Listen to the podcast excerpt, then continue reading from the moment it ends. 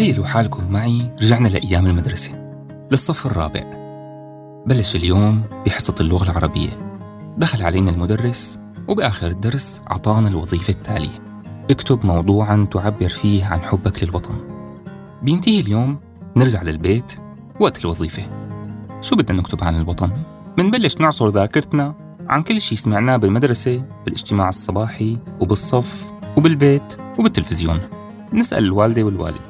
أو إخواتنا اللي أكبر مننا بيدلونا على كتاب بمكتبة البيت نفسه ما غيره اللي غالبا اسمه شيء مثل المعين للتعبير للمرحلة الابتدائية اللي استعنا فيه لنكتب موضوع تعبير في وصف الربيع الفصل الماضي. مندور فيه منلاقي مواضيع وشواهد عن الوطن. ومنبلش نقتبس ونبدع وطني يا حضنا دافئا ترعرعت فيه يا نشيد الحرية يا ظل الأمان يا أرض آبائي وأجدادي. وطني يا شجرة تنمو في تربة تضحيتي ويسقيها عرقي ودمي. يا من إذا غادرته لا يغادرني. أفديك بروحي ودمي. اعذرني فمهما كتبت من كلمات فلن تنصفك أحرفي. وكلما أمسكت بالقلم ارتعشت يدي. ومنفتح الشواهد الشعرية ومنلاقي أشعار عن حب الوطن. وطني لو شغلت بالخلد عنه وبلادي أحبك فوق الظنون وسلمت يا موطن الأمجاد والكرم ولي وطن آليت ألا أبيعه وغيرها من الأشعار الجزلة والجميلة. هذا كله إن ما كنتوا من جيل الإنترنت. تفتحوا جوجل وبتكتبوا ما هو حب الوطن. موضوع تعبير عن حب الوطن. بتلاقوا نتائج شبيهة بما سبق. هذا إذا ما لقيتوا بوسترات مصممة عليها صورة دوستوفسكي وسقراط وابن خلدون والمعري وعليها أقوال عن حب الوطن. سواء قالوها أو ما قالوها منسلم الوظيفة ناخذ العلامة مع التعقيب أحسنتم ثابروا إلى الأمام يا محبي الأوطان بس هل لو إجانا السؤال نفسه اليوم بعد عمر شو الجواب اللي ممكن نكتبه؟ هل لقينا الصورة اللي كتبنا عنها بالمدرسة نفسها على أرض الواقع؟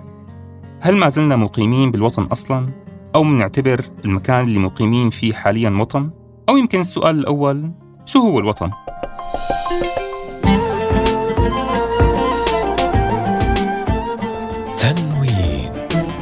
بلسان عربي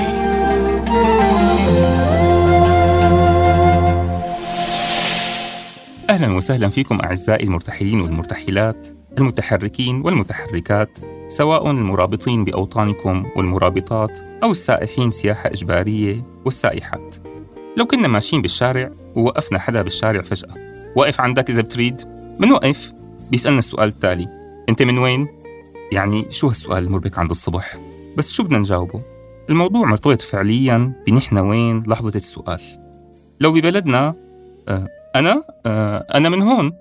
آه طيب بركي ما عم يسألني عن البلد عم يسألني عن المدينة عن الحي اللي أنا منه أو يمكن عم يسألني عن أصلي أو عن أصل أمي وأبي ولا عم يسألني عن شيء تاني. هذا على فرض كنتوا أنتوا عم تسمعوني ساكنين بمكان تعتبروا أنفسكم منه. ساكنين بمكان تعتبروه بلدكم. أما لو كنتوا بمكان أنتوا فيه أجانب فالسؤال بصير معقد كتير ونوايا السائل صارت احتمالاتها مختلفة. يعني الجواب كمان متعلق بشو بده السائل بنيته من وراء السؤال متعلق بالسائل نفسه. لو كان شرطي بطاقة الهوية إذا ممكن. الشرطي نيته تحقق أمني. ما في علينا أي مشكلة بتمشي الأمور. الجواب كمان متعلق بمكان السؤال. لو ما كان بالشارع وكان بقعدة بالقهوة والسائل أول مرة بيقعد معنا أو كان أول يوم بعمل جديد فالسائل نيته الفضول والتعرف. غالبا جوابنا عن سؤال أنتم من وين؟ مرتبط بالدولة اللي بنحمل جنسيتها وبتصدر هوياتنا. أنا من هي الدولة. هلأ ليش سموها هوية إنه هو مين بدل النية أو نحنية أو أنتية؟ ما بعرف. لكن السؤال سؤال أنت من وين؟ يلي ظاهره عم يسأل عن وطننا عم يستبطن سؤال عن هويتنا عن نحن مين. هل الدولة اللي عم تدير شؤون الوطن وتصدر هوياتنا هي نفس الوطن اللي نحن منه وبيعبر حقيقة عن هوياتنا؟ هل نحن فعلا ننتمي لهالدول أو الأوطان؟ مشان نقدر ناخذ لمحة عن سؤال الوطن بيلزمنا نرجع بالزمن شوي لا تخافوا هالمرة مو 10000 سنة وما رح أسرد لكم قصة تكون الحضارات والمدن والممالك وقصة السيادة ودولة سيادته الإمبراطور ومفهوم الدول الحديثة أكيد سمعتوها بالحلقة الماضية أو حتسمعوها قريبا هالمرة رجعتنا بالزمن أقل يعني من 100 ل 400 سنة لورا. لو كنا بهداك الزمان وجه حدا وسألنا أنتم من وين؟ هل جوابنا حيكون نفسه جوابنا اليوم؟ بهداك الزمن كان مفهوم الدولة مختلف مثل ما شفنا. مفهوم الأوراق الثبوتية مختلف. هذا إن كان فعلا موجود. أما انتماء الناس الحقيقي كان محلي أكثر. مدينة أو قرية أو اسم منطقة جغرافية واسعة بتضم مجموعة من المدن والقرى أو متعلق بعائلة أو عشيرة. محلي بمعنى كان مرتبط بإيقاع حركتنا العادية كبشر بالأشياء والعلاقات مع بعضنا اللي بتتكون مع الزمن ومنعيشها بشكل دوري يومي، أسبوعي، شهري وموسمي. أشياء وعلاقات منعيشها بحواسنا ومشاعرنا وبالتالي بتكون ذاكرتنا الفردية والجمعية وروتين حياتنا. يعني انتمائنا مرتبط بالأشياء اللي بنعرفها خلال مسيرة حياتنا وما بنعرف أبعد منها. وحتى لو خرجنا من الإيقاع والروتين لحاجة أو تجارة أو غيره وقت بنرجع بنرجع لإيقاعنا. مطرح ما بننتمي. هالإيقاع هو بيترجم شعورنا الفعلي بالوطن. بهداك الزمن ما حدا فعليا بيشعر بالانتماء للدولة اللي بالغالب الأعم هي العوائل والطبقات الحاكمة. ما حدا بينسب نفسه إلها. عمركم شفتوا حدا مسمي حاله أموي أو عباسي أو هابسبورغي أو عثماني أو وينسدوري آه، جماعة الملكة إليزابيث يعني. إذا ما كان هو ابن العائلة أصلا كيف ممكن ينتسب لها؟ بالنهاية إيقاع الدول وطبقاتها الحاكمة كان مختلف عن إيقاع حياتنا كسكان وكتابعين لهالدول وإن كان بالتأكيد بيتقاطع معه. خلال 400 سنة كثير من الدول بأوروبا كانت بحاجة أبعاد تانية لضبط الإيقاع داخلها. بالعصر اللي بيتسمى عصر التنوير اتطورت بعض الأفكار مثل فكرة القومية وفكرة الباتريوتيزم اللي ممكن نترجمها لفكرة الوطنية أو حب الوطن. هالأفكار اتطورت لأسباب عديدة. منها أن المؤسسات الكنسية كانت عم تتدخل بإيقاع الدول ومنها ضعف سيادة السلطات الحاكمة على شعوبها وحياة الشعوب اللي كانت سيئة بكثير من الأحوال. لهيك كان لازم تتغير فكرة الدولة والوطن. الوطن بلش يتحول لفكرة جزء كبير منها خارج واقع الناس. والطبقات الحاكمة بتحاول تزرعها عند الشعوب. من خلال ضبط إيقاع واقعهم المعاش على رتم الدولة. وزرع هالفكرة عندهم من خلال التعليم والدعاية السياسية وغيرها. ومع أنها فكرة مو بالضرورة واقعية تماما لكن مو بالضرورة كمان فكرة سيئة. كانت ممكن تجمعنا كشعوب ضمن دولة ننتمي لبعضنا فيها ومنغير حالنا بإيدنا للأفضل. وخلال فترة من الزمن صارت هالفكرة هي المعيار بتكوين الدول دولنا الحالية. يعني صار الوطن والدولة تقريبا شيء واحد. في حدود وطنية هي حدود الدولة. حكومة وطنية هي حكومة الدولة. في رموز وطنية النشيد الوطني العلم الوطني العملة الوطنية الجيش الوطني الاقتصاد الوطني والمنتجات الوطنية والأدب والفن الوطني الانتماء الوطني والهوية الوطنية واللحمة الوطنية.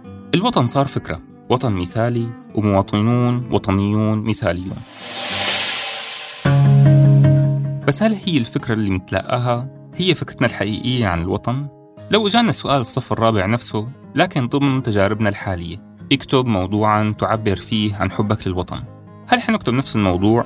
بالاقتباسات والأشعار اللي كتبناها بهداك الوقت؟ هل الوطن اللي كتبنا عنه هو إيقاع الفكرة المتخيلة أم إيقاع واقعنا المعاش اليوم؟ الكلام السابق كله على افتراض إننا ولدنا بدولة حملنا هويتها وجواز سفرها بس في احتمالات كتير تانية احتمال كبير إنه مننا عديمي الجنسية هل سمعتوا من قبل عن البيدون؟ اللي ما إلهم أي بلد بيعترف فيهم كمواطنين بالرغم من تواجدهم على أراضي هالبلاد لأجيال متعددة أو إنه ولدنا ببلد سافروا إليه والدينا بهدف العمل. ووفقا للقانون اللي غالبا ما بيتيح التجنيس إلا وفقا لرابطة الدم. يعني لازم أحد الأبوين يكون مواطن. فنحن أجانب حتى بالرغم من الإقامة الطويلة فيه. ولو الأب أجنبي وتزوج أم مواطنة وقوانين البلد ما بتسمح للأم تعطينا جنسيتها ففعليا ووفق القانون كمان نحن أجانب بهالبلد. حتى لو كنا من مواليده وما بنعرف غيره طوال حياتنا. أما مع ازدياد فرص السفر والهجرة والتوطن ببلاد مختلفة فصار في احتمال كبير نكون من جيل أطفال الثقافة الثالثة. يعني الأب هاجر وتعرف على أم مهاجرة وممكن من أصل مختلف عن أصله. وأنجبوا أطفال بيحكوا عدة لغات كلغة أم وربيوا بهالجو المتنوع جدا. واحتمال بلدنا للأسف يكون تحت احتلال أجنبي أو غارق بالاضطهاد وبالحروب. يا ترى قديش هالاحتمالات وغيرها عم تأثر على فكرتنا عن الوطن؟ وقديش سؤال أنت من وين؟ وسؤال شو هو الوطن؟ صار لهم معاني كتيرة وأجوبة متشعبة ومعقدة. موطني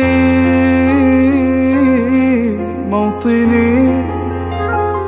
سؤال الوطن اللي يبدو معقد فينا نجاوب عنه لما نطلع على مجريات حياتنا العادية. التفاصيل البسيطة اللي منعيشها منكررها ومنبنيها بشكل يومي وأسبوعي وموسمي وبالأعياد والمناسبات. عاداتنا وطقوسنا الشخصية وعلاقتنا مع مجتمعنا ومحيطنا ومساحاتنا اللي بنشغلها بأجسامنا وبتحملنا إلها. لما بنكون قادرين نضبط إيقاع حركة حياتنا العادية بأنفسنا وبيكون عنا القرار والرأي بتفاصيلها قد ما بدت بسيطة بيصير تكرارنا لهالتفاصيل براكم ذاكرة حميمية وشخصية عنها وبينتج ألفة بيننا وبين حياتنا وبيئتنا ومجتمعنا. هالإيقاع المتكرر ما له ممل أبدا على العكس بيحمل دوما تفاصيل ومغامرات جديدة. بتكون حافز على الإبداع والاستمرار إيقاع حياة طبيعي موسيقي ومطرب. لأنه كل يوم بيمضي بيأكد لنا أنه نحن قادرين على الفعل والإنتاج وأنه جهودنا اللي نحن اخترناها مثمرة. بس لما بيكون إيقاع حياتنا مفروضة علينا منبلش نحس بالاغتراب. لأنه مجريات حياتنا خارجة عن إرادتنا. وزماننا المعاصر زمن الحداثة عم تطغى فيه الإيقاعات السلطوية على إيقاعاتنا الاجتماعية والفردية. إيقاع الدولة الحديثة إيقاع عصر الصناعة إيقاع رأس المال إيقاع الاحتلال والحرب والاضطهاد. وإيقاعات كتير مختلفة. بتحولنا لمسننات صغيرة تتحرك بآلات إنتاج ضخمة بشكل روتيني ومتعب.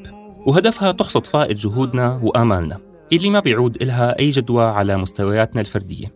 عاداتنا وعلاقاتنا بتبلش تتحول لعلاقات مؤقتة ووظيفية ونفعية بدون أي حميمية. وبدل ما تتعزز ذاكرتنا وألفتنا تخفت. وبتصير أيامنا مثل بعضها.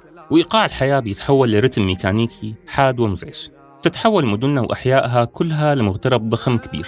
مليان بالشوارع والبنى التحتية والشركات والأعمال ووسائل المواصلات العامة بس خالية من أي مجتمع. وعلاقاتنا كأفراد بتصير أشبه بالعلاقات بين ركاب باص نقل عام أو قطار كبير. الكل فيه أغراب رايحين على الشغل كلهم متجهمين وراجعين منه كلهم تعبانين.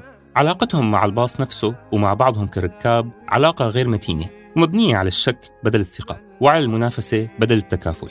وما بيتشاركوا أي طقس أو ذاكرة. بيعدوا جنب بعض بالباص بس نادرا ما يفتحوا حديث أو يتعرفوا على بعض. وحتى لو انفتح الحديث فهو حديث عابر بعلاقة عابرة. سائلة جدا ما فيها أي حميمية أو ألفة لما هالعلاقات العابرة بتصير هي العلاقات الأساسية اللي منعيشها مع محيطنا ومدننا ومع البشر حوالينا ببيتنا ومع جيراننا بالحي ومع زملائنا بالعمل. وبدل ما تكون محصورة بوسائل المواصلات وعلى طوابير الانتظار تستبدل علاقاتنا بكل الأماكن ومع كل الأشخاص. هون بتضيق الحياة علينا. منصير نشعر بالاغتراب أكثر وأكثر. لأنه مو نحن اللي عم نحدد قواعد العلاقات بيناتنا. إنما إيقاع النظام العام المفروض علينا هو اللي عم يحددها. هون ببطل عنا فاعلية وقدرة على بناء حياتنا الخاصة وأوطاننا الصغيرة. فما بالكم بفاعليتنا وقراراتنا بأوطاننا الكبيرة؟ وطن الحبيب الوطن الأكبر